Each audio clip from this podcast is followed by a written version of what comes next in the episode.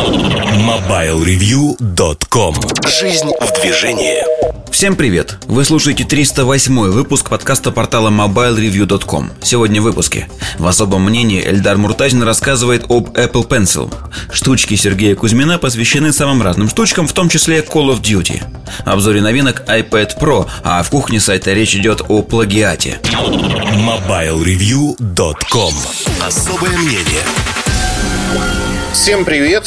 Особое мнение навеяло той борьбой, которая происходит каждый раз, когда Apple запускает какой-то новый продукт. Тут же начинают по накатанной говорить о том, что они что-то изобрели заново, что-то сделали не так, как у других – в частности, хочу поговорить про перо, стилус, ручку от компании Apple, Apple Pencil, который тут же заочно, знаете, вот мне больше всего нравится в людях то, что они заочно оценивают какие-то вещи и говорят, ну все, рынок изменился, все умерли, и теперь компания Apple создала абсолютно новую идейную парадигму, которой до них никто не создавал. Это будет удобно, это будет хорошо. А, графические дизайнеры, которые пользуются вакуумовскими устройствами, они просто все умерли моментально. Более того, а, они теперь не используют, ну, я, я не знаю, да, вот они, наверное, Синтик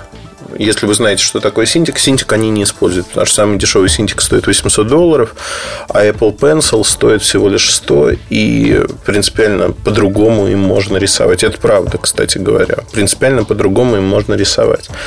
Но э, не происходит этого. Не происходит в силу того, что пиар и маркетинг, они идут рука об руку, промывают мозги очень многим и доходит до очевидных вещей. Ну, вот как по мне, да, я не люблю заочно оценивать какие-то вещи. Но есть параметры, которые можно оценить и нужно, да, технические характеристики, которые можно оценить не только в жизни, но что называется, на бумаге, идейные решения, которые применили.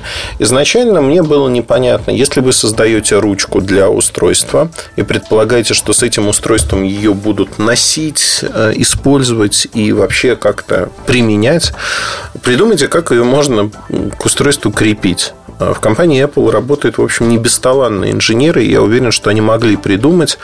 Люди тут же стали оппонировать и говорить, нет, ну вот вы представьте, 6,9 мм корпус, ручка в два раза почти толще, ну не в два раза, ну там в полтора толще. И как вы хотели, чтобы вот корпус изуродовали, сделали утолщение, туда вставляли ручку.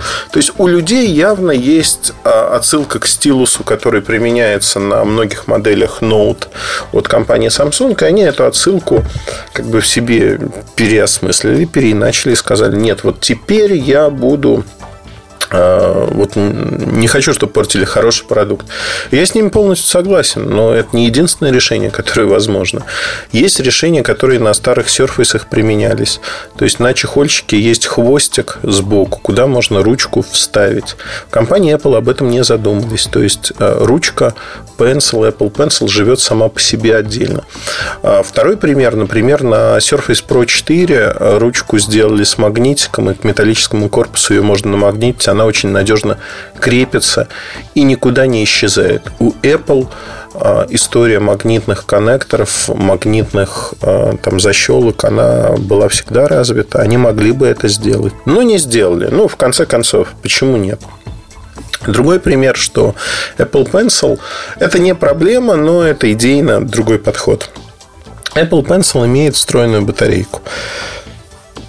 Что это значит? Это значит, что колпачок снимаем, там есть Lightning разъем, можем подключить прямо к iPad и зарядить. Причем зарядка занимает там, буквально пару-тройку секунд.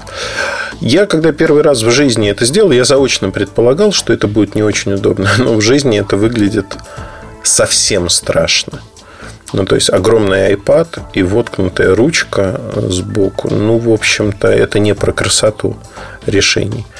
А, одно спасает, что это, в общем-то, недолго делать. И то, что Apple Pencil может разрядиться, наверное, это не очень хорошо, потому что у всех других ручки, стилусы работают как-то долго. У Samsung вообще подзарядка не требуется. При этом по точности, по силе нажатия и прочих вещей а, ни, ничуть не хуже, а даже в чем-то лучше. Именно по техническим характеристикам. Apple Pencil выигрывает размером. Размером, то, то есть это обычный такой карандаш, ручка. И, в общем-то, ну, все достаточно приятно. Но надо отметить следующее, что софт играет э, роль, и с точки зрения софта я привык к линейке Note. Note э, были, скажем так, они восстановили положение пера, стилуса на рынке, и Apple пошел по стопам, потому что э, тот же Microsoft повторил успешность линейки Note. И теперь эти ребята повторяют то, что сделали другие, но повторяют на своем уровне. То есть, что они сделали?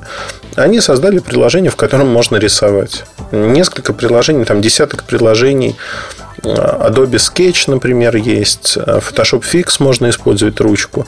Но они не полностью... Они адаптированы под перо, но они не созданы под перо, под стилус от Apple. То есть какие-то вещи можно делать и руками, и пером. Ну, в общем, разницы вы не увидите. Рисовать можно. По сути, на первом ноуте можно было тоже рисовать. Никаких контекстных всплывающих меню, никаких вещей, к которым я, например, привык. Может быть, я ошибаюсь, да, потому что, может быть, это не нужно. Но э, в том же Samsung придумали огромное количество фишек, которые мне лично очень удобны. То есть вы можете взять и вырезать кусочек экрана и нарисовать, написать что-то на нем и тут же отправить в почте. Это удобно. Вы можете сделать э, ну, практически все, что угодно для того, чтобы получить новое качество вашей работы. Потому что большая часть людей, она, конечно же, ну, повседневно, да, увидел картинку, вырезал, отправил. Э, в письме отметил нужные, подчеркнул нужные места, отправил. Тут все это реализовано очень-очень криво. То есть из коробки ничего этого нету. Дальше вам надо делать скриншот, заходить в галерею, редактировать в каком-то графическом редакторе, отправлять. Тут нету, что называется, простого и понятного а, простой и понятной быстрой работы. Вот просто этого нету. Этого нет даже близко. И, конечно, линейка Note в этом плане, она выглядит намного более выигрышно. Именно с точки зрения того, что, ну, извините, пять поколений, пять лет в Samsung дорабатывали софт, придумывали, как делать, что делать, а, что интересно, что неинтересно. А в Apple только первое поколение, причем первое поколение, блин, вышел не комом. То есть, с технической точки зрения, да, оно умеет делать ну, примерно то же самое, что конкуренты. Другое дело, что его надо купить Apple Pencil за отдельные деньги. 7,5 тысяч рублей в России. Но помимо этого, там даже необязательность Apple Pencil доказала сама компания Apple. А, вместе с началом продаж iPad Pro а, ручечки эти Apple Pencil не поступили в продажу. Задержка 2-3 недели. И это безумие. Безумие с точки зрения того, что а зачем это нужно вот на таком сроке большом непонятно, непонятно абсолютно. И это, конечно, это, конечно, напрягает. Напрягает со всех точек зрения. Что еще хотел бы сказать? Хотел бы сказать следующее, что очень часто нам за инновации какие-то выдают в общем-то, технологии, которые знакомы в силу восприятия компании, э, в силу их веса медийного. Многие технологии там открываются заново, и мы воспринимаем их по-другому. Да, так бывает с точки зрения... Это не значит, что это плохие, хорошие технологии. Чем больше вариантов, чем больше альтернатив на рынке, тем лучше для нас с вами, для потребителей, потому что потребители получают, когда есть конкуренция, более дешевый интересный продукт. И если вам нравится Apple Pencil, вы будете рисовать на iPad Pro, потому что до этого вы никогда не могли рисовать, ну, наверное, это ваш выбор. Э, я не знаю, как пользователь линейки Note, в частности телефонов, я могу сказать так, что я считаю, что на сегодняшний день именно по интеграции софта, по тому, что мы получаем на выходе, это намного более интересно и лучше, чем то, что получилось у Apple. Первый блин комом. Но если вы рисуете, например, я не рисую, и вам более важно, как вот рисовать, и вы привыкли как к системе Apple, конечно, это ваш выбор. Это ваш выбор, и другого вам не дано, потому что вы же не альтернативы ищете, а ищете, как бы реализовать свою страсть к рисованию. Вот вы можете ее реализовать таким образом. И это неплохо, это хорошо. Хорошо, потому что есть альтернатива. Я всеми руками за.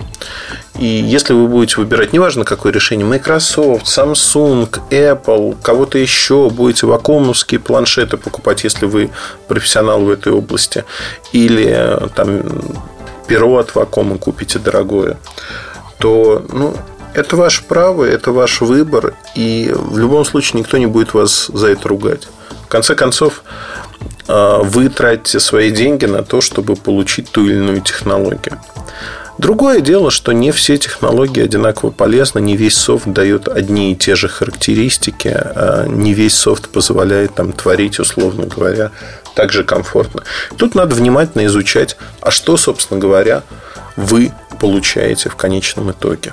Но такие мысли, на этом все. Делитесь вашими комментариями, как обычно. Спасибо, что вы с нами остаетесь в подкастах. Послушайте другие части этого подкаста. Я про iPad Pro много рассказываю. И я думаю, что это достаточно интересно. Удачи, хорошего настроения. Пока. MobileReview.com Штучки Добрый день, дорогие друзья. Подкаст «Штучки» очередной. Сегодня хочу поговорить про Call of Duty Black Ops 3. Появилась уже где-то второй неделя. Вторая неделя пошла, как э, все прогрессивное человечество рубится по сети и рубится сингл. А, я тоже рублюсь и несколько мыслей по этому поводу. Я думаю, что если не, у вас нет интереса в том, чтобы слушать а, то, что я буду рассказывать про Black Ops 3, то подключайтесь тогда минут через, наверное, 5-6. А, постараюсь обойтись без спойлеров. Ну, хотя спойлеры тут какие могут быть? Если говорить про сингл, то сингл это бред. То есть там видно, что было потрачено очень много денег на озвучку, на актеров, э, на разработку. То есть это, как и всегда, такой, ну, не знаю, шоу, куда нас призывают каждый ноябрь. Это уже не зов долго, а зов на шоу, в цирк. Вот. И в этом в цирке, где есть, соответственно, я не знаю, наноботы, э, какие-то мега телекинетические возможности, какие-то духи, призраки, которые там, не знаю, зимний лес и все вот это вот намешано-перемешано, и все сводится к тому, что искусственный интеллект это может быть не так хорошо, как мы предполагаем. Ну, окей, что предупредили, конечно, очень хорошо, отлично, но я прошел, прошел сингл, честно скажу, где-то в 4 прихода, засыпая а, с тем, что меня буквально там приятели говорили, ну, пройди, ты же должен, ты же проходил все синглы у всех Call of Duty, и я поэтому взял и прошел, но на самом деле больше, наверное, этого делать не буду, и в следующий раз, когда буду понимать, что вообще никак не идет, буду просто откладывать джойстик в сторону. А мультиплеер хороший. Мультиплеер получился очень бодрый, и я хочу заметить, что вообще, в принципе, а, один из эталонных, самых, наверное, мультиплееров во, во всех, во всей истории это мультиплеер в Black Ops в первом. А, все карты, оружие, персонажи и так далее – все это было выверено, интересно, качественно сделано, и там было много своих фишек, которых Call of Duty не было никогда. Там, ну, я не знаю, например, в зависимости от э, того, э, какие перки вы выбираете для персонажа, изменялся внешний вид.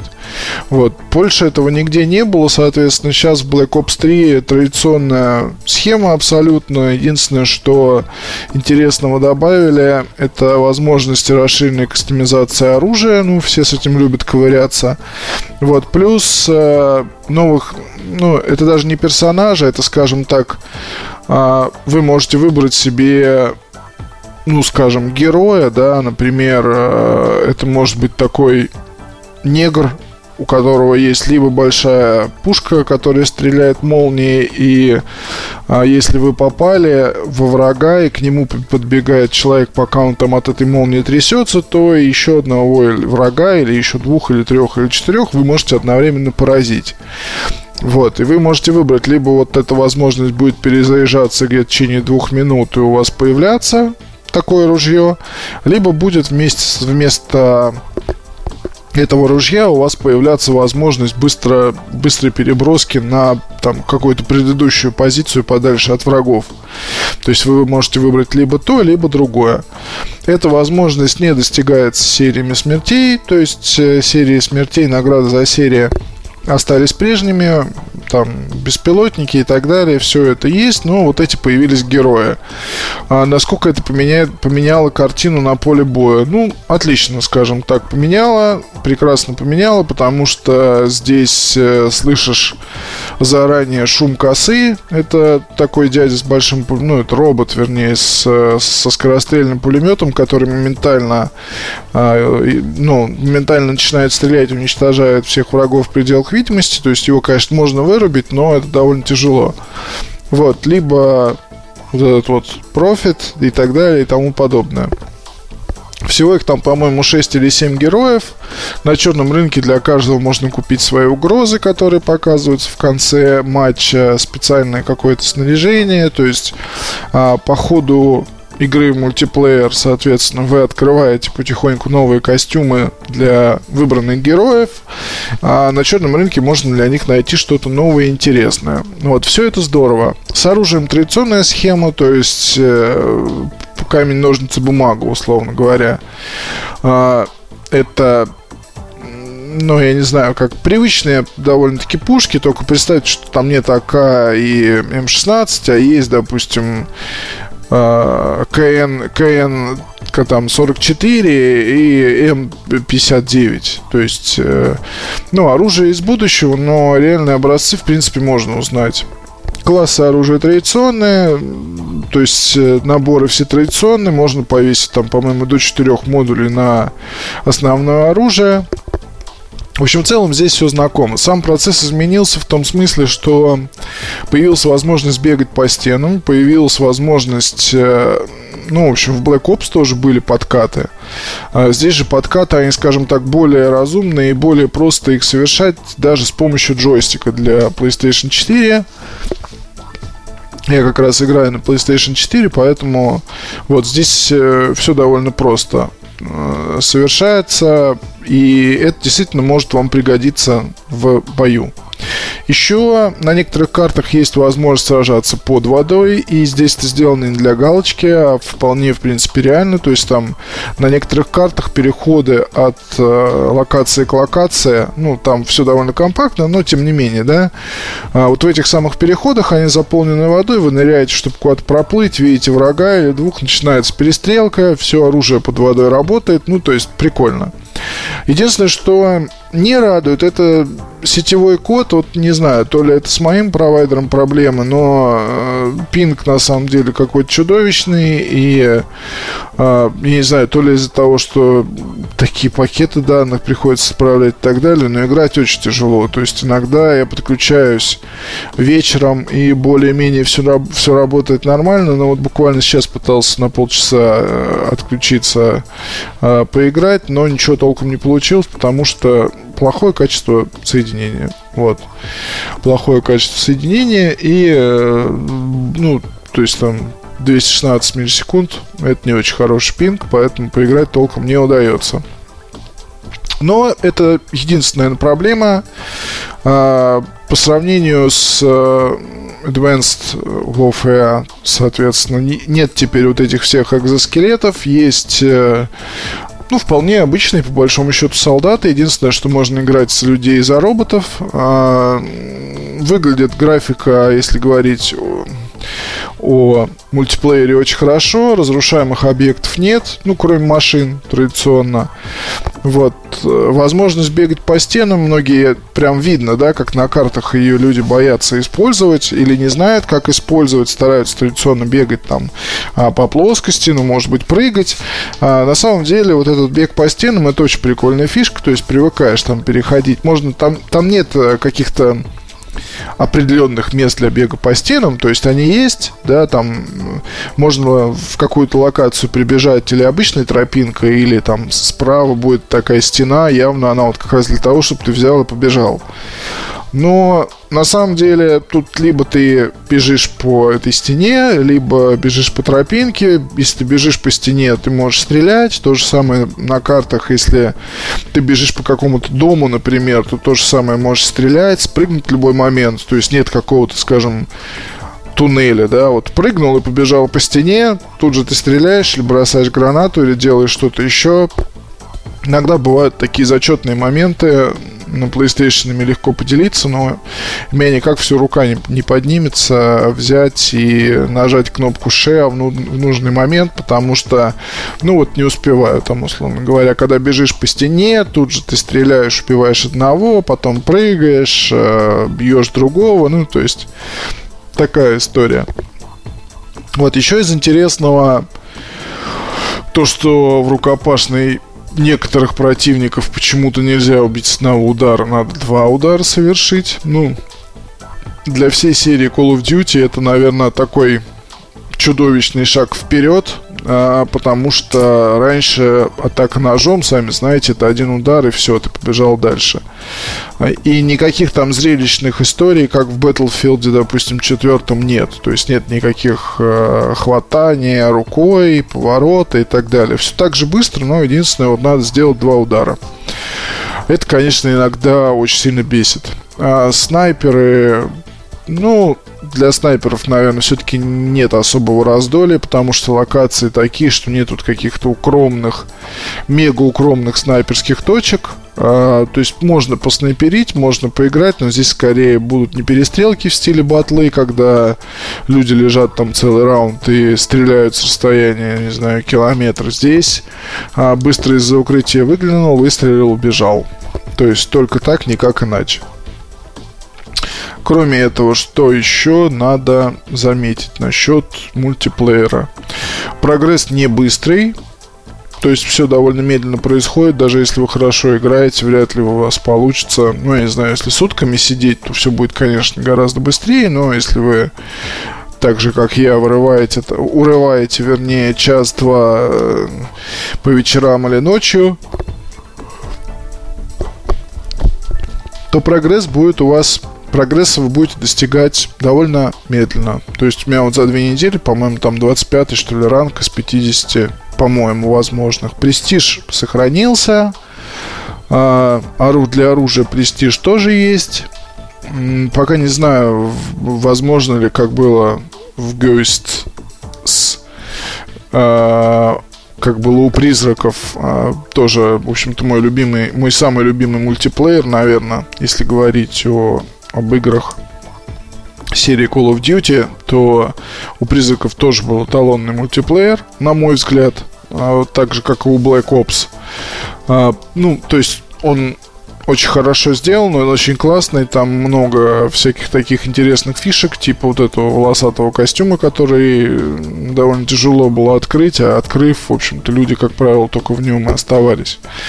Вот. Э, о чем я говорил ну, я уже забыл, а, каких-то ну, вернее, сделать себе какое-то мега оружие, конечно, можно собрать. Ну, вот, вспоминая Гёстс, это, например, пулемет с глушителем и с ночным прицелом. А, с инфракрасным прицелом, который позволял вам, ну, в общем, заменить сразу все. Можно было тихонько где-нибудь залечь и стрелять врагов пачками. Вот, была такая опция, но здесь пока такого ничего не нашел, ничего такого не, ничего такого не увидел. Здесь скорее разработчики всеми силами стараются вас перевести из пассивного режима в активный, и кого-то это может, конечно, утомить, потому что, ну, бегать приходится постоянно. И учитывая, что вы бегать можете теперь по стенам и так далее, ну, это довольно тяжело. А, ну, есть возможность там в определенных местах стрейфить стоять, то есть влево-вправо двигаться, постреливать и так далее. Ну, в общем, это все обычным способом. Что могу сказать? А, сейчас э, там со всеми сезон, сезон пэсом, сезонным пропуском для загрузки четырех дополнений, вся эта история обойдется вам, по-моему, тысяч в шесть. Вот, это, конечно, удручающая картина, потому что ну, когда нужно 6 тысяч заплатить за игру, и понимаешь, что как-то, в принципе, 6 тысяч на самом деле нормальные деньги, и можно на, что, на что-то их еще другое потратить, как, как бы да. А еще сейчас еще выходит Battlefront, и, как положено, тоже люди в него играют и разрываются, наверное, наверное между Call of Duty и Battlefront. Я пока Battlefront не покупал, потому что, ну, хватает мне забав с Call of Duty, и время не хватает ни на что. А Metal Gear Solid остался пока. Не знаю, может быть, расскажу про него в подкасте, может быть, напишу даже отдельную статью выходного дня. Вот, про Call of Duty, ну, наверное, тоже напишу в рамках какого-нибудь материала. Пока не знаю какого. Замечу вот что. Что еще нужно заметить мне, что Call of Duty, вот этот вот, если говорить о мультиплеере, было бы здорово увидеть возможность, раз уж все у нас так подорожало, покупать отдельно сингл и отдельно мультиплеер. То есть я бы вот без вопросов, конечно, потратил бы на мультиплеер с мультиплеерными картами, там, допустим, тысячи три и не покупал бы сингл вовсе, потому что, ну, я действительно, мне он не понравился, я его не буду проходить, я не буду использовать там какие-то возможности дополнительные, ну, просто потому что какая-то ерунда. В Триарх, соответственно, это все же делал Триарх. ну, да, в общем, студия. А, и ну, это не выглядит, конечно, как отмазка. Был сценарий, было все такое, но, опять же, орды врагов, э, все валится, рушится, ну, я не знаю, ну, то есть это как-то все нереально. Понятно, что нужно просто выключить голову, но не совсем получается ее выключить, потому что, ну, какой-то явный прям клюква. И даже можно было бы выключить, если бы сюжет был интересный. Там, допустим, у тех же MW серии Call of Duty э, первая, вторая, третья часть, э, ну, в общем, вся вот эта вот история, когда был, собственно, призрак и прочие все эти персонажи, играть было интересно, потому что и персонажи этих ты знал, как зовут, и прочее, прочее. А я вот сейчас спроси меня, как там кого звали, ну, помню, Морган там был. И помню... Ну и все, по-моему. Кейн еще некий, или вернее некая. Но это уже о многом говорит, правда? То есть, я думаю, детям, конечно, понравится некоторые, может быть, но и дети сейчас уже пошли такие, что им они тоже прекрасно умеют отделять зерна от плевел. На этом спасибо большое. Не получилось поговорить про что-то еще, но я думаю, что те, кому интересно, может быть, даже послушают и напишут что-нибудь мне на почту. Спасибо большое, пока. MobileReview.com Обзоры на вид. Привет! Обзор будет посвящен iPad Pro iPad Pro это самый-самый большой планшет на свете сейчас, который существует. На самом деле не самый большой, потому что появляются 18-дюймовые монстры, а этот всего лишь 12,9. Но большой планшет и однозначно самый большой планшет от Apple и самый дорогой планшет от Apple. И, в принципе, самый дорогой планшет на B2C, то есть потребительском рынке, который просто сегодня существует. А, самый дорогой со всех точек зрения, потому что начальная конфигурация акция начинается в США. Там самые дешевые цены 799 долларов без учета налогов. Ну, в паре штатов налогов и нету, собственно говоря. При этом в России его цена, она намного выше. Об этом сейчас поговорим. И, э, наверное, надо сказать следующее, что в период терзаний душевных, э, поиска того, что происходит на рынке, я понял очень простую штуку чем больше диагональ у устройства, тем лучше. Лучше с точки зрения потребления контента. И это действительно правда, потому что знаете, как вот телефоны росли по своим диагоналям. Росли, росли, росли и выросли. Выросли так, что стало очень классно. Классно, но вот у меня 5-дюймовый аппарат, когда появился, я думал, ну как же, я же совсем недавно пользовался маленьким-маленьким экраном меньше 2 дюймов, и мне было относительно комфортно. Но наши привычки меняются, мы больше потребляем контента. Вопрос в том, а, насколько большим может быть экран. То есть, вот сегодня а, на фаблетах в фаблетах мы видим экраны 5,5-5,7 дюйма. Это уже граница комфортности. Ну, вот за счет рамок дорастут они там 5,8, 5,9 дюйма. Но дальше уже э, надо увеличивать размер корпуса. И это, конечно, неинтересно со всех точек зрения. Неинтересно, это не будет востребована массовым потребителем. Да и фаблеты, в общем-то, это ниша на рынке достаточно большая.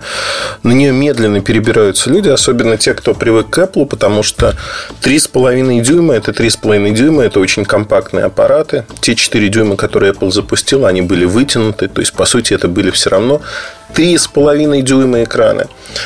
И а, вы знаете, получилось очень странно. То есть, э, вообще идеология Apple изначально, когда Стив Джобс запустил iPad, iPad был почти 10-дюймовый. И Джобс был противником маленьких-маленьких планшетов. iPad mini появился скорее вопреки его желанию, потому что Samsung запустил 8-дюймовые, 7-дюймовые модели. И неожиданно оказалось, что такие модели востребованы, они стоят дешевле, при этом более компактные, то есть они мобильные. Но при этом для потребления контента, конечно, 4 на 3 а, геометрия экрана была более удобной на iPad. И iPad стал таким стандартом, если хотите, золотым эталоном рынка. А, во всех смыслах. iPad Pro а, в то же время нишевой аппарат, хотя вроде бы, знаете, каноны жанра сохраняются. Большая диагональ для потребления контента – это нечто идеальное. Но я сразу хочу сказать, оговориться, что был уже продукт полтора года назад. Назывался он Galaxy Note Pro 12.2. Соответственно, 12.2 – это диагональ.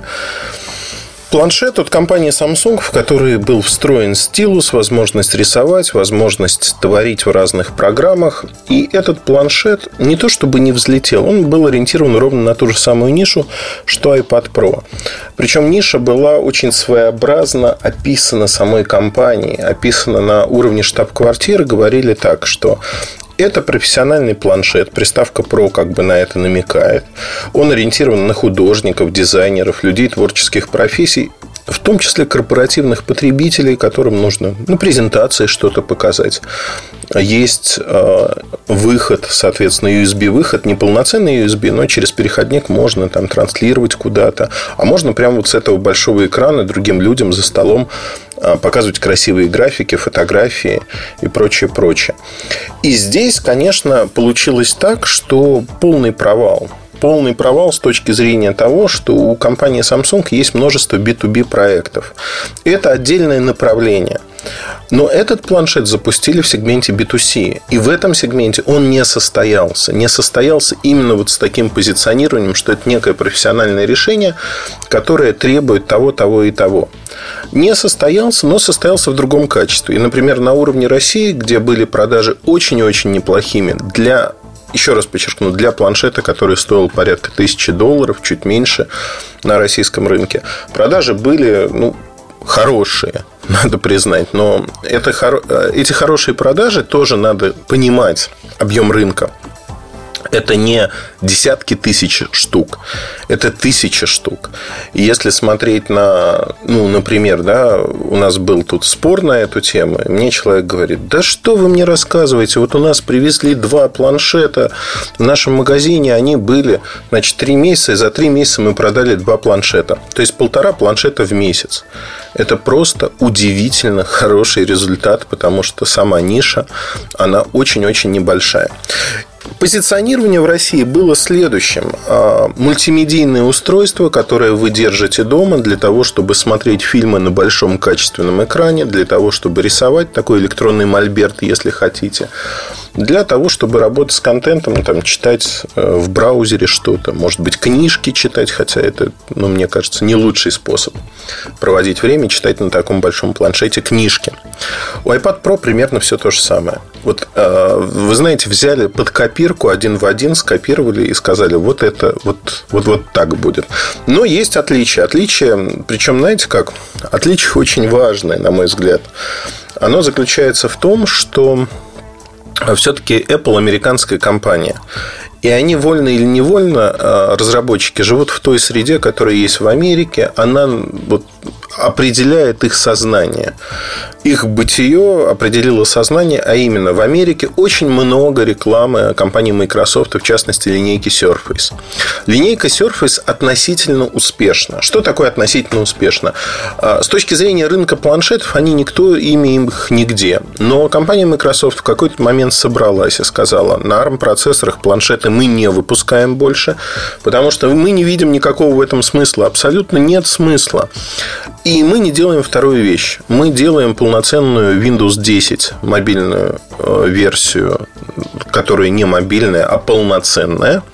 То есть, вот не ARM, а обычные интеловские процессоры. И мы делаем устройство на этом. Ну, например, Microsoft Surface Pro 3. Устройство неоднозначное, но это этакий конвертер. Конвертер, который можно назвать ноутбуком ну, в том или ином виде. Это действительно ноутбук. Ноутбук, который имеет все возможности ну, для работы. Откидывающаяся клавиатура в виде обложки, а, стилус, который есть в комплекте, к той же клавиатуре там хвостик одевается. Microsoft Surface Pro 4 уже есть э, даже версия с дискретной графикой, более старшей. Стоят они как хорошие ноутбуки в полном сборе, в полном комплекте. Стилус, кстати говоря, входит в комплект. И iPad Pro создавался с оглядкой на это решение, причем чуть позже, когда начались спекуляции на тему того, что вот сейчас, они, кстати, начались не вчера, года два идут, о том, что iOS и macOS сольются воедино. То есть будет единая операционная система, когда на MacBook будет сенсорный экран, а на сенсорном планшете, например, такого формата, как iPad Pro, будет э, система, которая будет поддерживать настольные приложения. Тим Кук сказал, что этого не произойдет совершенно точно. Понятно, что в Apple меняют свое мнение очень часто, пугают и говорят, нет, это был секретный план, вот мы не будем выпускать маленькие планшеты, а выпустили в итоге. Мы не будем выпускать вот это, а в итоге выпускают. Но я не думаю, что тут действительно есть а, сейчас планы по симбиозу этих операционных систем. Слишком сложный процесс. И э, действительно идеологически считают, что в MacBook сенсорный экран не нужен, тем более, что трансформеры различные, в первую очередь Intel запущенные вместе с Microsoft, э, там, где были сенсорные экраны, э, доказывают, что использование сенсорных экранов, оно не настолько широко. То есть людям на ноутбуке нужна в первую очередь клавиатура, но не сенсорный экран. Три в одном, когда у вас такой convertible ноутбук, это неплохо. И эта идея действительно в Америке возобладала. Сегодня, благодаря Microsoft, продажи Surface постепенно, медленно-медленно рынок раскачивается. Но это не рынок планшетов, это рынок компьютеров. И здесь iPad Pro пытается замаскировать под своего успешного конкурента. А именно, к нему выпускают обложку с клавиатурой. То есть, вот если вы хотите, вы получите клавиатуру. Э, вы знаете, мне кажется, что все ходит по кругу. Все ходит по кругу с точки зрения того, как развивается рынок. Первый iPad я, как сейчас помню, с эм, моим коллегой э, Васильевым мы сидели в аэропорту, у него был первый iPad и по Bluetooth подключенная Apple клавиатура. И вот он пытался изобразить, как он работает э, на этом iPad, что это его замена компьютера. Он не взял компьютер в поездку. И, ну, я не знаю. То есть, вот это, это выглядело странно во всех смыслах. Это выглядело во всех смыслах странно. А многозадачности как таковой не было, терялись тексты. Ну, то есть, это было просто банально неудобно. Но, тем не менее, была такая фишка, что это модный элемент. Вот смотрите, я на iPad работаю, у вас нет iPad, у меня есть iPad, а я на нем еще могу и работать. В принципе, идея не нова подключить клавиатуру. А, к Джарнаде подключали клавиатуру. Были такие КПК. К Palm Pilot, к Professional, ну и к Palm 5 подключали внешние клавиатуры. У меня даже есть бывший журналист, сейчас он работает в совершенно другой области. Миш Попов. Привет, Миша, если вдруг он слушает этот подкаст. Мы периодически встречаемся, живем рядом. А, ну вот у него была как раз-таки такая связка, насколько я помню. То есть периодически в коротких поездках ради компактности он брал свой наладонник и клавиатуру к нему. Bluetooth, не Bluetooth, не помню, да, не суть важно. Сегодня это происходит постоянно, постоянно с точки зрения того, что действительно люди начинают пользоваться вот такими связками, они пробивают себе дорогу в жизнь. Не всем нужен полноценный ноутбук, не все печатают постоянно, а печатают время от времени. Тогда такая клавиатура вполне комфортна. А людям зачастую нужно оторвал от клавиатуры, пошел на диванчик, лег, посмотрел киношку на экране, который рядом с тобой, на хорошем экране. При этом у тебя полноценная версия операционной системы Windows – и можно запускать любые приложения, ну, по сути. Это неплохо. То есть развитие, которое идет сейчас в направлении Surface, мне нравится с точки зрения того, что они пытаются графику улучшить. Да, там есть как бы лукавство в том, что дискретная графика становится на уровне профессиональных решений. Это не так. Но, тем не менее, улучшают и идут в этом направлении. Сейчас, а, если говорить о том, что iPad Pro пошел туда же, да, они пошли туда же, но это, знаете, как мимикрирование под рынок США. Мимикрирование с точки зрения того, зачем это нужно. И никто, конечно, не рассчитывает на то, что iPad Pro станет вдруг заменой MacBook. Вообще за стоимость iPad Pro можно купить 11-дюймовый MacBook. И это будет вполне адекватная покупка. Они абсолютно разные разные во всех смыслах. Поэтому э, сравнивать их сложно. Тем более, как только вы вспоминаете, сколько стоит клавиатура под iPad Pro, я попробовал ее англоязычную, русской я еще не видел, но наверняка она будет и с русской раскладкой. А, подключается она через магнитный коннектор, там три таких точки. Apple разрешил создавать внешние клавиатуры другим компаниям. Logitech уже заявил о том, что будет такая клавиатура от них. Я думаю, что она будет заметно дешевле, чем ну, может быть незаметно дешевле, но дешевле, чем оригинальная от Apple, потому что оригинальная стоит 169 долларов. Бить, колотить. Я не знаю, как он 169 долларов. В России она стоит 13 450 рублей. Официальная клавиатура от Apple. Это просто за пределами моего сознания во всех смыслах. И я честно скажу, что я хочу посмотреть на людей, ну вот не тех, кто фанаты, знаете, покупает все и без оглядки на деньги, но кто из разумных людей готов покупать за такие деньги клавиатуру.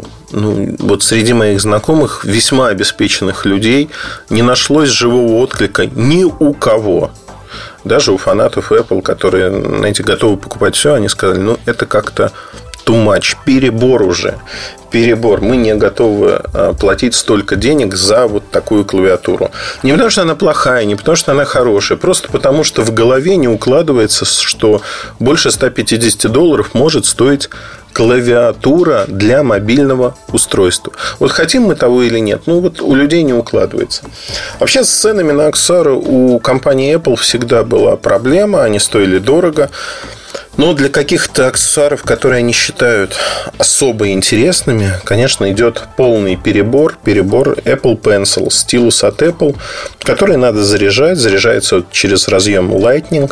Но самое главное в другом, что помимо того, что его нужно заряжать, он не предлагает какого-то преимущества перед стилусом там, на ноутах, ну, за исключением того, что он побольше – он не выигрывает там у тех же вакуумовских стилусов, которые функциональнее, интереснее, более точны. А у Surface стилуса он не выигрывает тоже ничем. А тот работает, извините, а, больше года без подзарядок и прочих вещей. То есть нет ничего такого, что было бы лучше. Цена Apple Pencil 7990 рублей. А, ну или 100 долларов а, в Америке без учета налогов. Это просто ну, не вмещается в голове, это очень дорого. Но вообще давайте поговорим про цены на iPad Pro, потому что про позиционирование мы поговорили, про цены важно сказать. Цена Wi-Fi версии в России 65 э, тысяч рублей. Wi-Fi версия на 32 гигабайта. И я считаю, что 32 гигабайта для такого планшета это ничто. И надо брать старшую версию Wi-Fi 128 гигабайт. Она стоит 77 тысяч рублей официальные цены. На сером рынке они чуть-чуть дешевле. Чуть-чуть это пара-тройка тысяч. Я считаю, что смысла брать нет никакого на сером рынке. И 87 тысяч рублей стоит Wi-Fi LTE версия. Я последовательно говорю о том, что в планшете LTE не нужен, особенно в домашнем планшете, каковым iPad Pro является. Потому что он по размеру, как вот ну, по габаритам, не по толщине, толщина 6,9 мм, но по габаритам он как мой MacBook Pro или MacBook Air. Поэтому таскать его с собой, конечно, можно, но минеральное стекло прикрывает, которое ляпается очень быстро. Уроните, стекло разобьете, ну, в общем, половину стоимости э, зарезервируйте на то, чтобы поменять экран в России половину стоимости от 77 тысяч рублей. Ну, там не половину, может быть, будет стоить около 25-30 тысяч рублей минимум. И это, ну, как бы, мне кажется, каким-то ненормальным если хотите. То есть это действительно какая-то полная ерундистика. Вообще, э, мои впечатления от этого планшета э, в подкасте сложно описать некоторые вещи, но э, будьте уверены, если вы брали какой-то планшет из последних от Apple, там iPad маленький, iPad Air, то вы представляете себе, что такое iPad Pro. Просто вот представьте, да, поставьте руки сейчас, вот как вы держали там iPad mini, например, вот вы свели руки на уровне груди, и теперь разведите их в два с половиной раза. Вот вы развели, представьте, что у вас в руках iPad Pro. И он достаточно тяжелый. Он весит больше 700 грамм, 713, 723 для LTE версии. Это достаточно много. В одной руке его тяжело удержать. Если вы женщина, ребенок, практически невозможно. То есть его надо класть либо на колени, либо класть на поверхность какую-то, что неудобно. Конечно, можно купить обложечку, там Кауэр 59 долларов, по-моему, стоит. За 59 долларов покупаете обложку, и он может стоять на столе под углом. Но конструкция неудобная со всех точек зрения. То есть, я вот могу вам гарантировать, что по удобству, конечно, он неудобен. А другой момент на iPad, ну вот мой профиль использования, например, это браузер, это видео, это возможность а, работать, а, не только работать, а играть в игрушки. Игрушки, причем не только там стратегии Tower Defense или что-то подобное, игрушки не казуальные, наверное, это неправильное слово будет, но активные шутеры, как вариант. И вот на этом планшете в них играть невозможно. Приходится держать его двумя руками, до центра экрана никак не дотянуться. Это просто неудобно. Есть второй момент – набирать на весу что-то. Можно одной рукой его держать, другой тыкать. Знаете, такой палец-тыкалка у вас получается что тоже, на мой взгляд, очень и очень неудобно. Э, я со всех точек зрения, вот как не посмотришь, э, недоволен тем, как с ним можно работать именно с точки зрения эргономики. Он слишком большой. Да, можно разорвать клавиатуру на две части, то есть раздвинуть. Тогда под пальцами она будет. Но все равно пальцы не дотягиваются, его неудобно держать и печатать на весу. Это стационарное устройство. Оно не мобильное.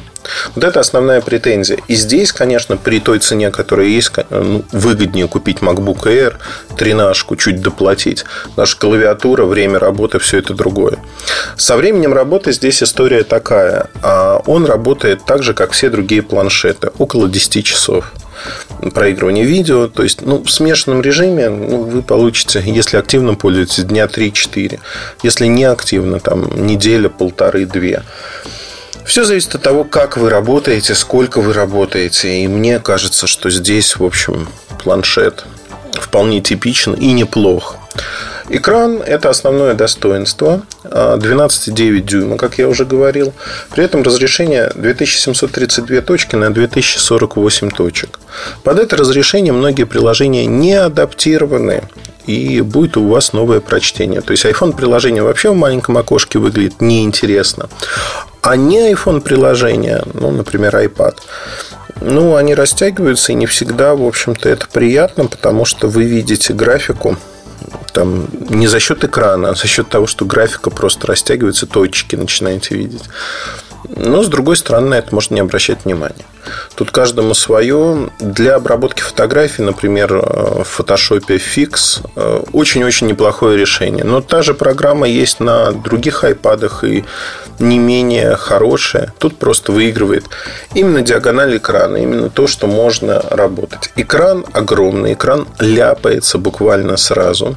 На меня ругались, что я снял видео, и в этом видео не протер значит, э, аппарат, как протирают другие. А я хотел специально показать, как он ляпается, что будет у вас лежать дома в реальной жизни. Вот такой заляпанный аппарат. Ну, никто не будет протирать ежедневно, ежечасно аппарат или там класть его рядом с бархоткой и бархоткой наяривать по поверхности, чтобы он блестел. Нет, никто этого делать не будет. К сожалению, ляпается, ляпается очень сильно. Не потому, что мне не нравится этот аппарат или нравится. Он своеобразный. Но про то, что он будет заляпан, ну, как бы к бабке не ходи. У меня все планшеты не потому, что я свинья, а потому что, ну, есть объективная реальность. Они все ляпаются. Другое дело, что на маленьких планшетах, на средних, это не так заметно, это не так видно. Здесь это видно очень очень неплохо.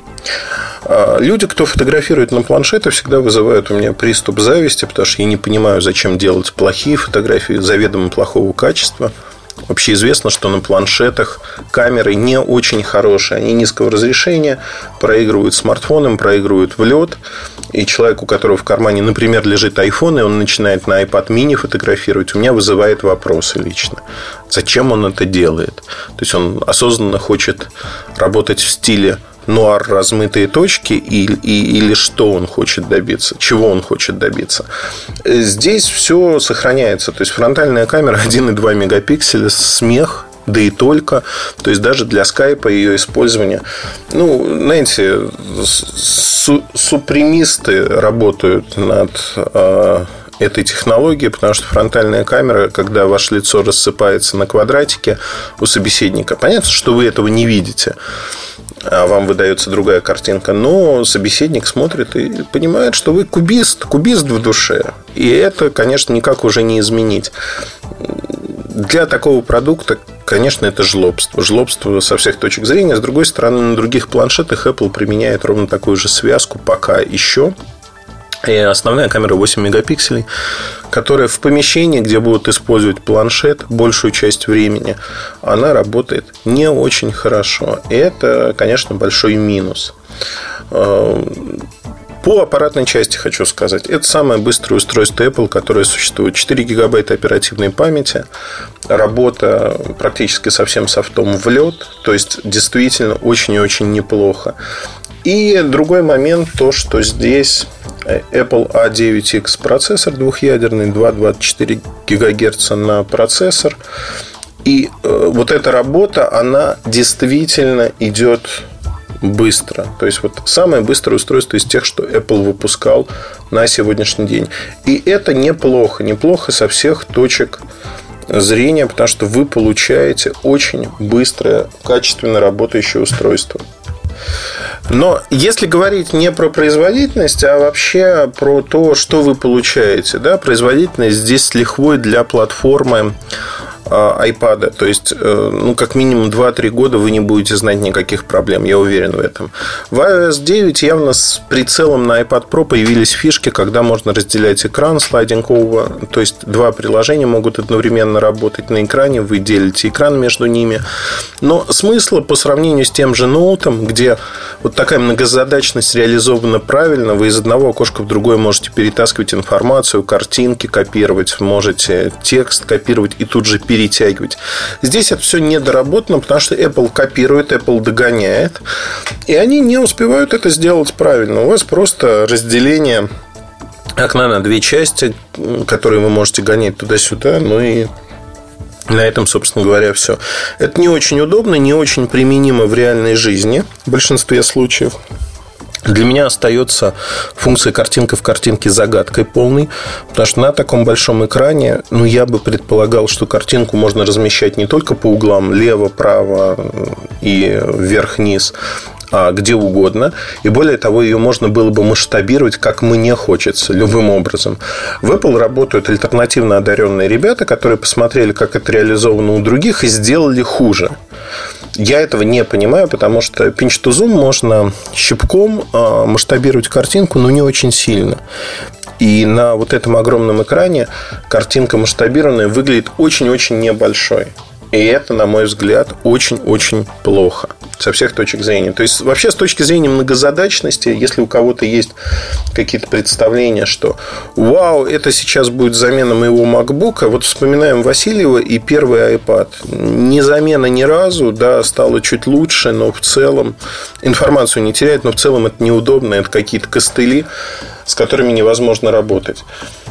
В обзоре iPad Pro, который опубликован уже на сайте, есть под обзором есть комментарий, мы выделили, я выделил его как особый, а, потому что там некий дизайнер UI, UX интерфейсов, который сам себе так заявил. Я думаю, что человек действительно имеет к этому отношение. Вполне конкретно написал, почему ему iPad Pro как профессиональный инструмент не подходит. И я вот готов подписаться под его словами, потому что я слышал аналогичные вещи от многих-многих людей. Это не вопрос цены, это не вопрос того, что они не хотят пробовать iPad Pro. Это вопрос того, что там нет просто банально того софта, который у них есть. Тот софт, который создан под PC, MacBook, он намного более функциональный, и никто не собирается и не спешит его переносить на этот планшет. Потому что мало кто из этих производителей специализированных решений верит в то, что iPad Pro превратится в что-то большее, чем игрушку. Соответственно, на сегодняшний день в России уже продажи идут. Э, продажи не очень высокие. Продано чуть больше 250 штук. То есть скорость продаж крайне небольшая. И вообще рынок, годовой рынок, скорее всего, будет около 10-12 тысяч штук. То есть по 1000 штук в месяц на подарки, что называется. А, ну, вот здесь можно говорить о том, что осознанного рынка большого нет. Это рынок вполне сравнимый по объему с Galaxy Note Pro 12.2, который вышел полтора года назад. И это в какой-то мере идеологически уже отработанная тема. Тот же Samsung попробовал все это, испытал и понял, что такого массового, не нишевого рынка, огромного здесь для B2C сегмента нет. В B2B они делают подобные устройства, делают их много, но вот сегодня новые исследования рынка, а, которые Samsung и ряд других компаний проводят, это большие домашние планшеты за 300 долларов, 18-дюймовые, это такие телевизор на ваших коленях. Не пробовал, ну вот Galaxy View, например, не пробовал, попробую, расскажу. Но в целом у меня ощущение, что это просто большой экран, который они пытаются дать. Большой экран для просмотра мультимедиа, что вытекает как раз-таки из опыта с Galaxy Note Pro 12.2 который состоялся полтора года назад. То есть они вычленили уже из своего исследования рынка, что получилось. Apple сегодня не в той позиции, когда они задают какой-то тон на рынке. Они копируют других. Причем копируют не очень качественно, очень поздно.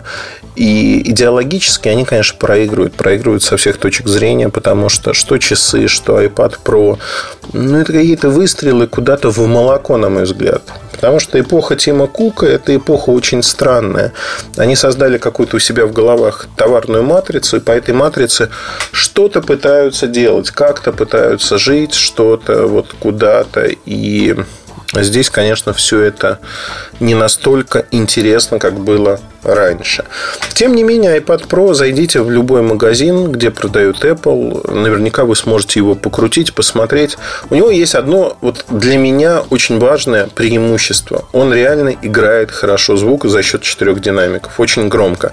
На iPad это всегда было таким слабым местом.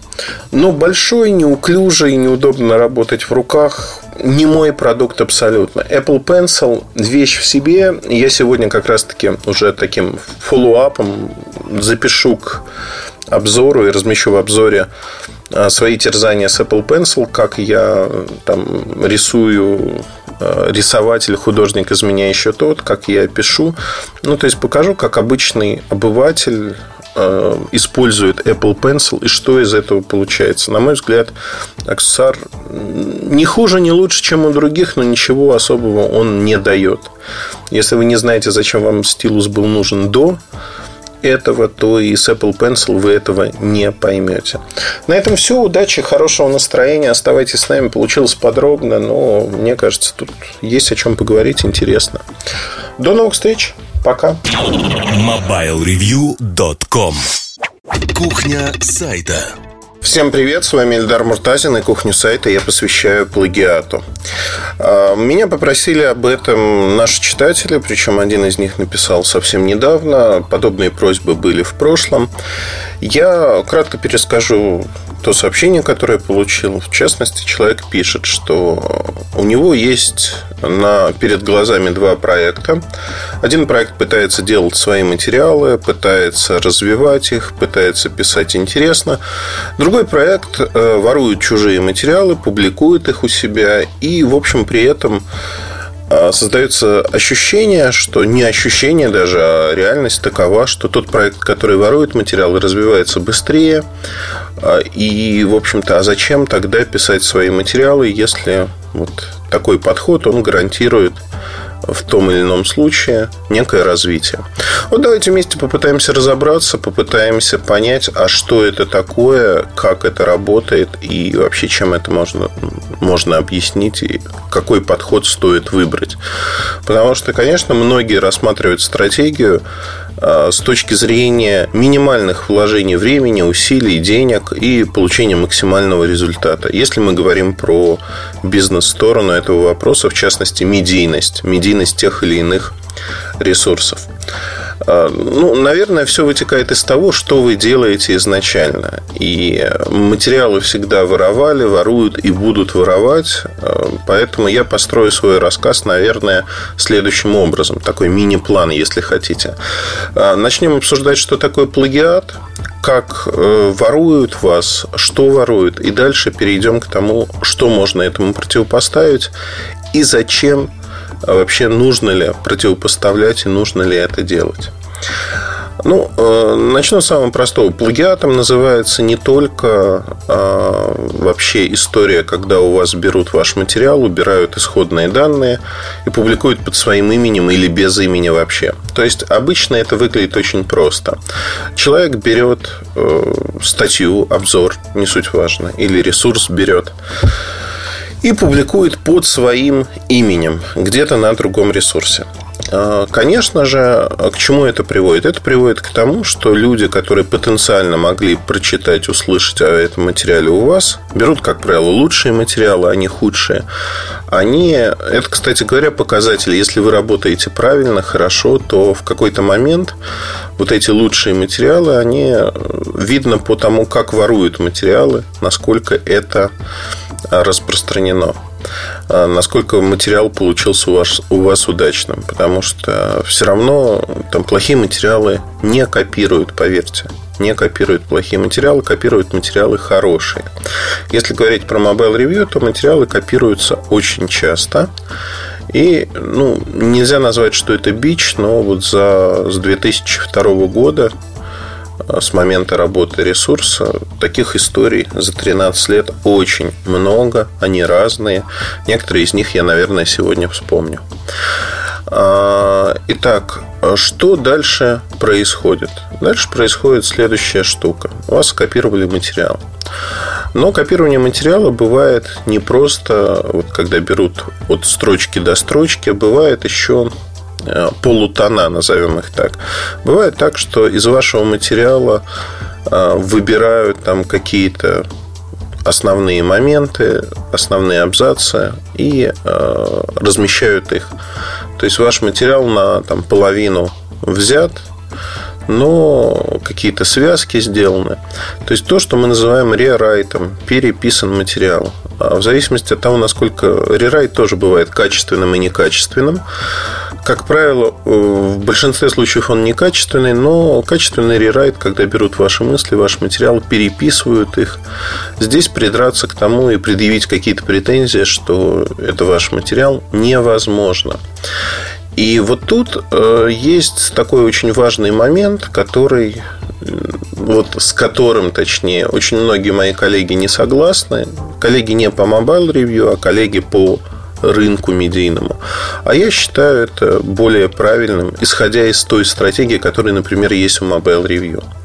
Изначально, когда создавался ресурс, я понимал, что плагиата не избежать никак.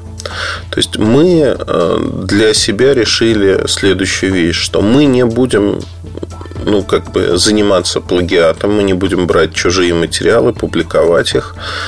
А если мы будем когда-то и в там на Android Mobile Review, например, есть переводные материалы. Они появились как, э, ну, скажем так, в какой-то момент они появились потому, что многие люди не воспринимали ссылки на англоязычные статьи. Ну, просто не читают люди на английском языке, не хотят читать. Вот, хоть, хоть убейтесь, да.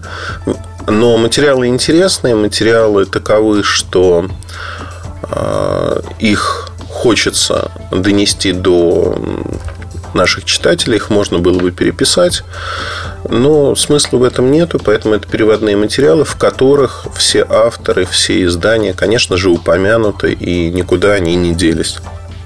То есть это перепечатка. Очень часто иногда люди говорят, вот это плагиат и прочее. Причем не в наш адрес, а вообще, вот если такое происходит, нет. Давайте в терминах все-таки не путаться. Не путаться с точки зрения того, что плагиатом назвать это нельзя. Это перепечатка. Причем делаются они с а, разрешения а, правообладателя, то есть автора статьи или ресурса, который эти статьи разместил. Как правило, перевод на другие языки – это всегда огромный плюс, огромный плюс, потому что вы можете донести свою точку зрения до других людей. Другой момент – при э, переписывании ваших материалов основная мысль все равно остается. Основная мысль очень важна, потому что вы как медиа, вы как журналист э, фактически начинаете распространять эту мысль. И здесь я всегда э, придерживался такого мнения – что мне не важно, да, кто присвоит себе первенство этой мысли. Мне не очень важно, кто будет говорить, что это его мысли. Важно другое, что та точка зрения, которую я излагаю, она становится в той или иной мере общепринятой, поддерживается разными людьми. Пусть они берут на себя вот э, такую заслугу, что это они придумали. Это очень хорошо. На самом деле это очень хорошо, потому что э, с этой точки зрения становится очень легко продвигать те или иные идеи, которые вы считаете правильными.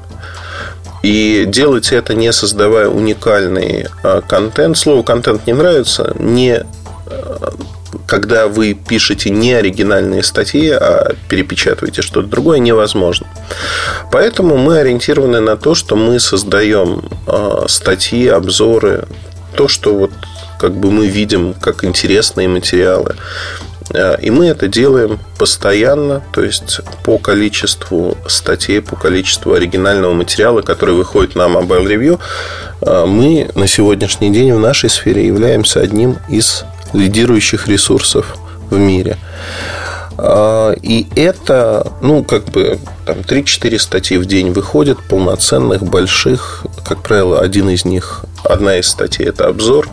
Тоже полноценный, большой. Обзоры за вот эти 13 лет очень сильно изменились, потому что устройства изменились, они стали более напичканными функциями, назовем это так. И э, когда мы пишем про них, конечно, отличаются, если посмотреть первые обзоры, то получится, что там одна-две странички текста. Сегодня это 10-15 страниц текста и много фотографий.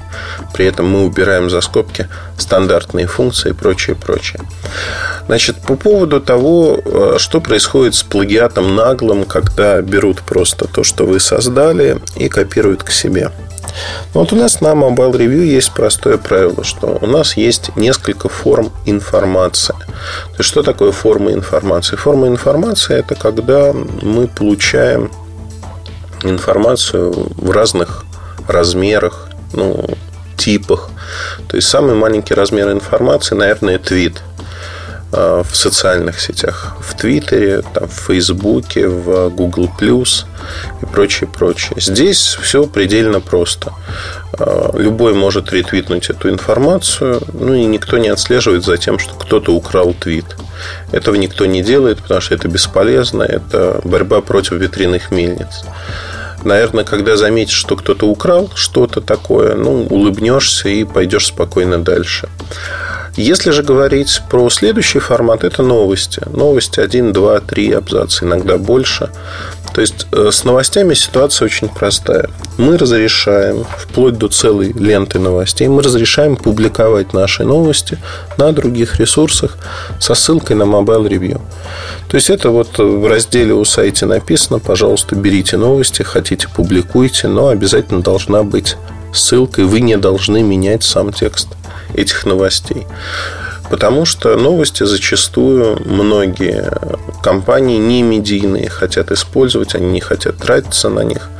Мы в этом не видим никакой проблемы, потому что здесь возможна синергия. Синергия, когда вот люди таким образом новости получают, при этом это новости наши, это продвижение того же самого мнения, знакомства читателей, которые не знакомы с нами, возможно, знакомство с э, нашим продуктом. Почему нет, собственно говоря? Очень часто обращаются магазины и говорят, вот, ребята, у вас такие классные обзоры, мы маленький магазин, мы хотим разместить обзор техники у нас на сайте.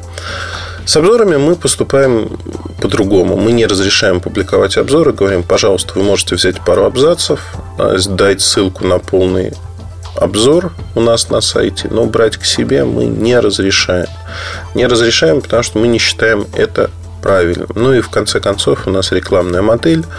А, при просмотре, если мы будем разбазаривать те статьи, обзоры, материалы, которые мы создаем, разбазаривать по всему интернету, раздавать их просто так, то количество просмотров у нас на сайте так или иначе упадет. Для нас важно, чтобы мы поддерживали некий баланс. И здесь, конечно, мы не разрешаем этого делать, но многие пытаются на свой страх и риск это сделать. Как с этим можно бороться вообще? И нужно ли с этим бороться? А в некоторых случаях ну, мы просто не замечаем чего-то. В некоторых случаях мы э, видим это. У нас есть специально обученный человек, который пишет совершенно стандартное письмо, оно отработано многими годами. Письмо содержит следующую информацию, что вы вот на своем ресурсе по такому-то адресу разместили материал, взятый там-то, э, так как мы не давали, как редакция, разрешения на такую публикацию. Все права на нее принадлежат нам. А это действительно так, потому что э, чисто юридически мы можем доказать происхождение любой публикации на нашем сайте, доказать ее принадлежность, доказать то, что она имела некую стоимость, измерение стоимостное. То есть все это сделать достаточно легко, и если вдруг дойдет даже до каких-то судебных э, баталий, ну, слово баталии здесь, наверное, неправильно, то есть до обращения в суд скорее, то мы можем доказать и размер ущерба, который мы понесли, то есть чисто физически посчитать и показать, и доказать, что все это наше в общем-то, для многих, скажем так, блогов, для многих людей, кто не имеет юрлица. Это сделать немного сложнее, но не сильно сложнее. Поверьте мне, что отстоять свои права в суде российском достаточно легко. Этого не нужно бояться. Это абсолютно не такая страшная история, как многим кажется. Тут нужно понимать просто две вещи, где находится ваш ответчик. Если он находится на территории Российской Федерации или или, это очень важный момент, использует российское доменное имя, то все намного проще. Если человек пользуется, например, западным хостингом, а, зона у него UA.com.net, не российская, но при этом это российский гражданин, чем вы узнали, там, так или иначе, из публичных источников, все равно у вас максимальные шансы на то, чтобы добиться справедливости. Если же ваш ответчик живет за рубежом, если ваш ответчик э, пользуется вот всеми западными ресурсами для своего сайта, это сделать несколько сложнее, но все равно можно. Тут вопрос возникает в другом. Насколько вы хотите, ну, насколько овчинка стоит выделки и насколько это нужно делать. Но сразу хочу сказать, что до вообще западная практика э, и правоприменительная, и практика медийная, она такова, что люди, если это не выход выходцы из СНГ, а вот люди, которые родились и живут там, они с очень большим пиететом относятся к чужой собственности, в том числе интеллектуальной. Это абсолютно не лозунг, это происходит на практике. И если вы посмотрите на то, как э, ссылаются на другие ресурсы люди, вы увидите, что в каждой статье есть ссылки, отсылки к тому, что вот мы нашли эту новость вот там-то, там-то, и конкретная ссылка на новость. Э, мы обсуждали уже, что в России не принято почему-то ссылаться, э, как будто это принижает ресурс, как будто это делает его не таким популярным. Все пытаются представить, что они такие крутые и большие, что вся информация в мире принадлежит им. Это не так. Ссылаться на других считается хорошим тоном. То, как устроена журналистика на просторах бывшего Советского Союза, ну, это плохой тон, это мавитон. Так нельзя. И с этой точки зрения, конечно, я полностью одобряю то, как это происходит вот именно в направлении э, на Западе. Поэтому даже при обращении без суда, без следствия, просто когда вы пишете в редакцию письмо, например, если это не блок, а редакция, когда несколько человек, как правило, на это оперативно реагируют, извиняются и убирают материалы, если таковой был размещен, если у вас есть претензии. А в досудебном порядке все урегулируется процентов ну, там, в 95 если не 99% всех претензий. Потому что происходит это следующим образом. А, специально обученный человек пишет письмо. А, в этом письме указывается суть претензий, какие материалы скопированы. И дальше, в общем-то, дается в этом письме дается некий срок на исправление вот этих проблем. И, как правило, люди реагируют достаточно быстро. Они начинают отвечать, говорить о том, что ребята, смотрите, ну вот мы хотели, есть ли какой-то вариант оставить. Когда выясняется, что варианта нет, они убирают материал. Иногда, как правило, это одиночки, э, они начинают писать всякую ерундистику из разряда интернет свободный. Все здесь вы выложили это в интернет, это все свободно. И я могу это использовать как угодно. Это все бесплатно. Ну, я не знаю, что в голове у этих людей творится, но, в общем-то, здесь есть несколько методик, как можно с ними бороться, если вы хотите бороться. Ну, во-первых, э, можно выяснить, э, кто эти люди, то есть физически фамилия, имя, отчество, там, адрес и прочие вещи, и обратиться через суд за компенсацией. Очень быстро мозги встают на место, когда таких людей наказывают, они рублем. Они моментально меняют свою точку зрения. И вот этот урок жизненный, если вы хотите его преподнести, его можно преподнести, но мне кажется, это бессмысленное занятие обучать необучаемых людей. Зачем? Если они уже на момент не знают. Либо они, возможно, школьники. А есть второй вариант, он более дешевый, более быстрый. Вы можете обратиться к провайдеру, который предоставляет хостинг для этого ресурса. Причем не важно, где этот провайдер находится, в России, не в России. Ну, отличается только текст письма. На английском вы напишете или на русском.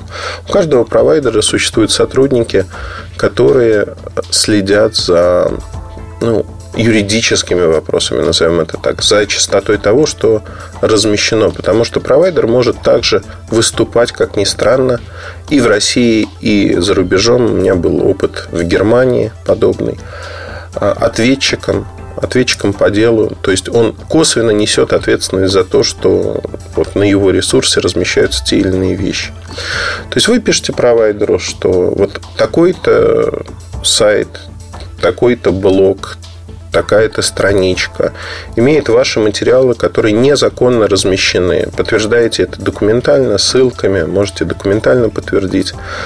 А дальше вы пишете, что, к сожалению, человек, которому принадлежат а, эти странички, не выходит с вами на связь, он не хочет контактировать с вами. И у вас большая просьба, там, так как это клиент, достучаться до него. Как правило, провайдер стучит очень просто. Он пишет ровно такое же письмо, что есть правовые претензии. Дальше он дает срок, там, сутки на исправление. И разговаривать с провайдером бесполезно. Вот за эти сутки, если не убирается материал, дальше провайдер просто блокирует страницу, потому что уже отношения между нами и провайдером, они выходят на другой уровень. И провайдер понимает, что юридически, если он не отреагирует, его можно а, засудить. Это принципиально другие деньги зачастую. И ни один провайдер в мире не хочет терять свои деньги, не хочет получать бэмс по голове.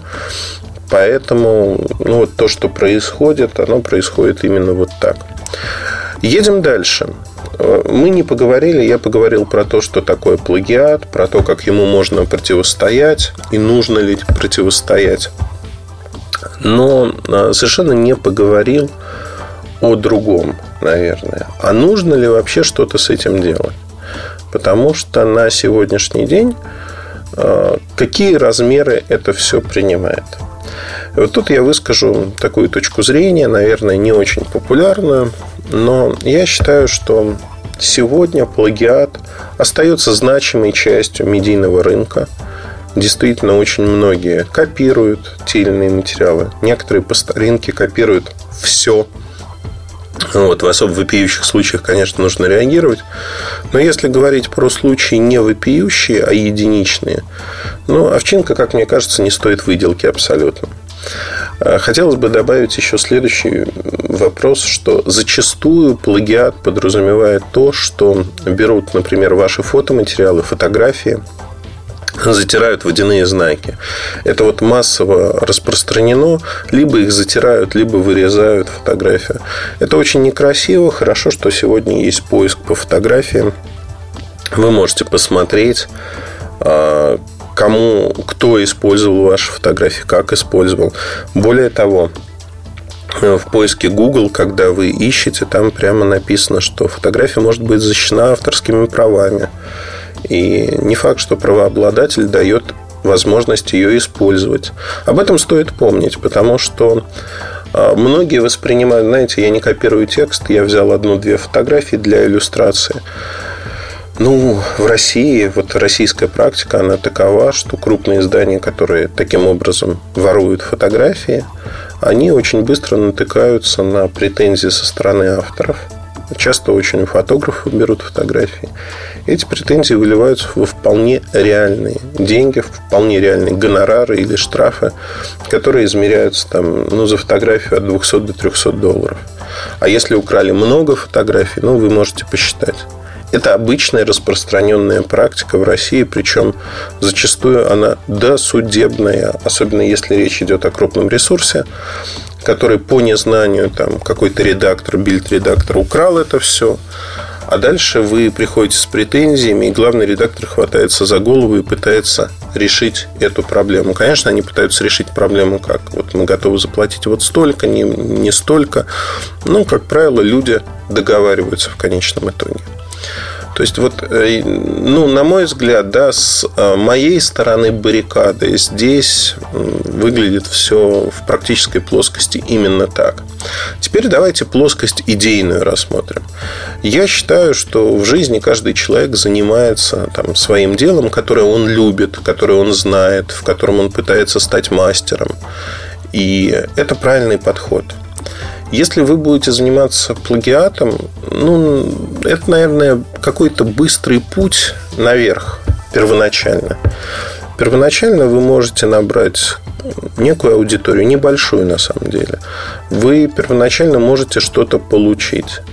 Но дальше все забуксует, потому что вы придете все равно к э, мнению, что а люди хотят читать что-то интересное, оригинальное. Вот против этого не попрешь. И если посмотреть да, на количество агрегаторов огромное, ну вот в России существуют агрегаторы разные совершенно. Некоторые агрегаты воруют а, материалы и при этом считают себя в своем праве. Абсолютно неприятные люди с точки зрения их идеологии, с точки зрения того, что они считают, что знаете как, а мы делаем добро, мы вот берем ваши статьи, и теперь их прочитает большее количество людей, и давайте радуйтесь. Ну, вот я, например, не радуюсь. Я считаю таких людей придурками, которых надо лечить и ставить на место. По одной простой причине, что они берут чужое, они воры, они воруют.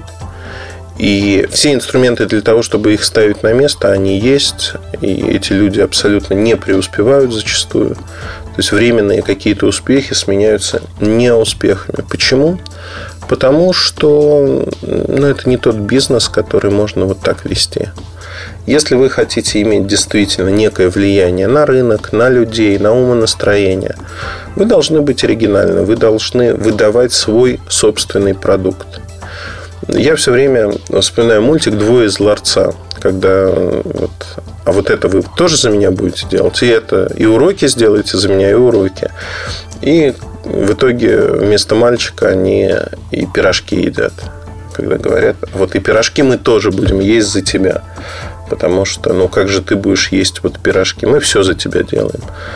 Это, наверное, подход не очень правильный а с точки зрения того, что мозги стынут и для потребителя, наверное, агрегаторы в той или иной мере интересны.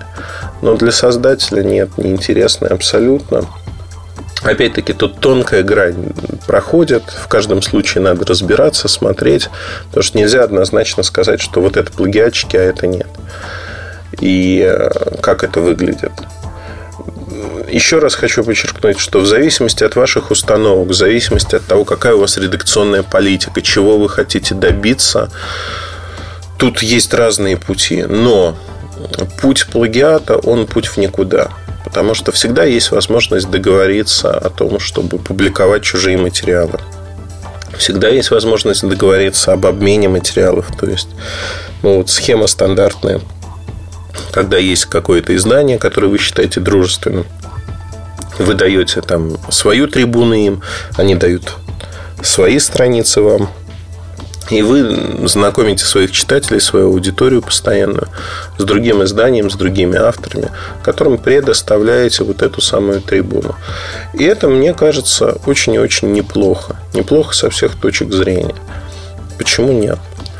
Вот. В остальном же я считаю, что на сегодняшний день плагиат, он как существовал, так и будет существовать. Но с точки зрения бизнес-модели он не дает в долгосрочной перспективе каких-то преимуществ кому-либо. А репутацию создает вполне определенную, репутацию, которая не позволит потом создать что-то действительно стоящее. Поэтому связываться с плагиатом не надо. Конечно, обидно, когда вы... То, с чего я начал этот рассказ, когда вы впахиваете, создаете свой контент, а растете не так быстро, потому что ну, невозможно создавать свой контент качественно и в таких же количествах, как просто копипейстом скопировать чужое и разместить. Это понятно. Но э, есть такой параметр, как вовлеченность читателей, вовлеченность людей. Вот вовлеченность людей в ваш контент, она будет больше. Больше, потому что они понимают, что вот первый источник, вот автор. И если человек думающий, я хочу с ним пообщаться, я хочу узнать его точку зрения на другой вопрос – а люди, которые понимают, а люди понимают, что это перепечатка, что это стянуто откуда-то еще, ну а смысл общаться? Какие мысли вы можете добавить к чужому материалу? Да никаких. И вот это камень преткновения.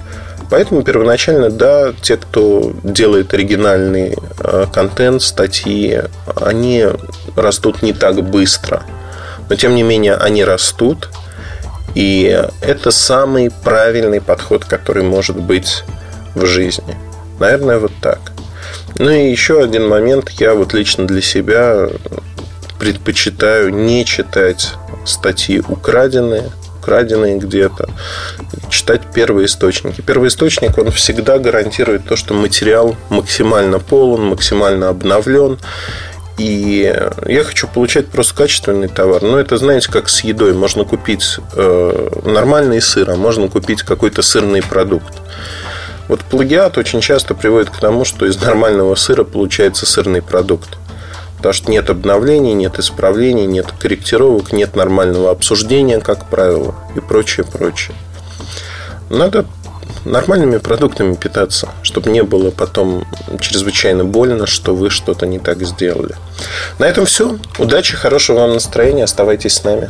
Пока. MobileReview.com Жизнь в движении.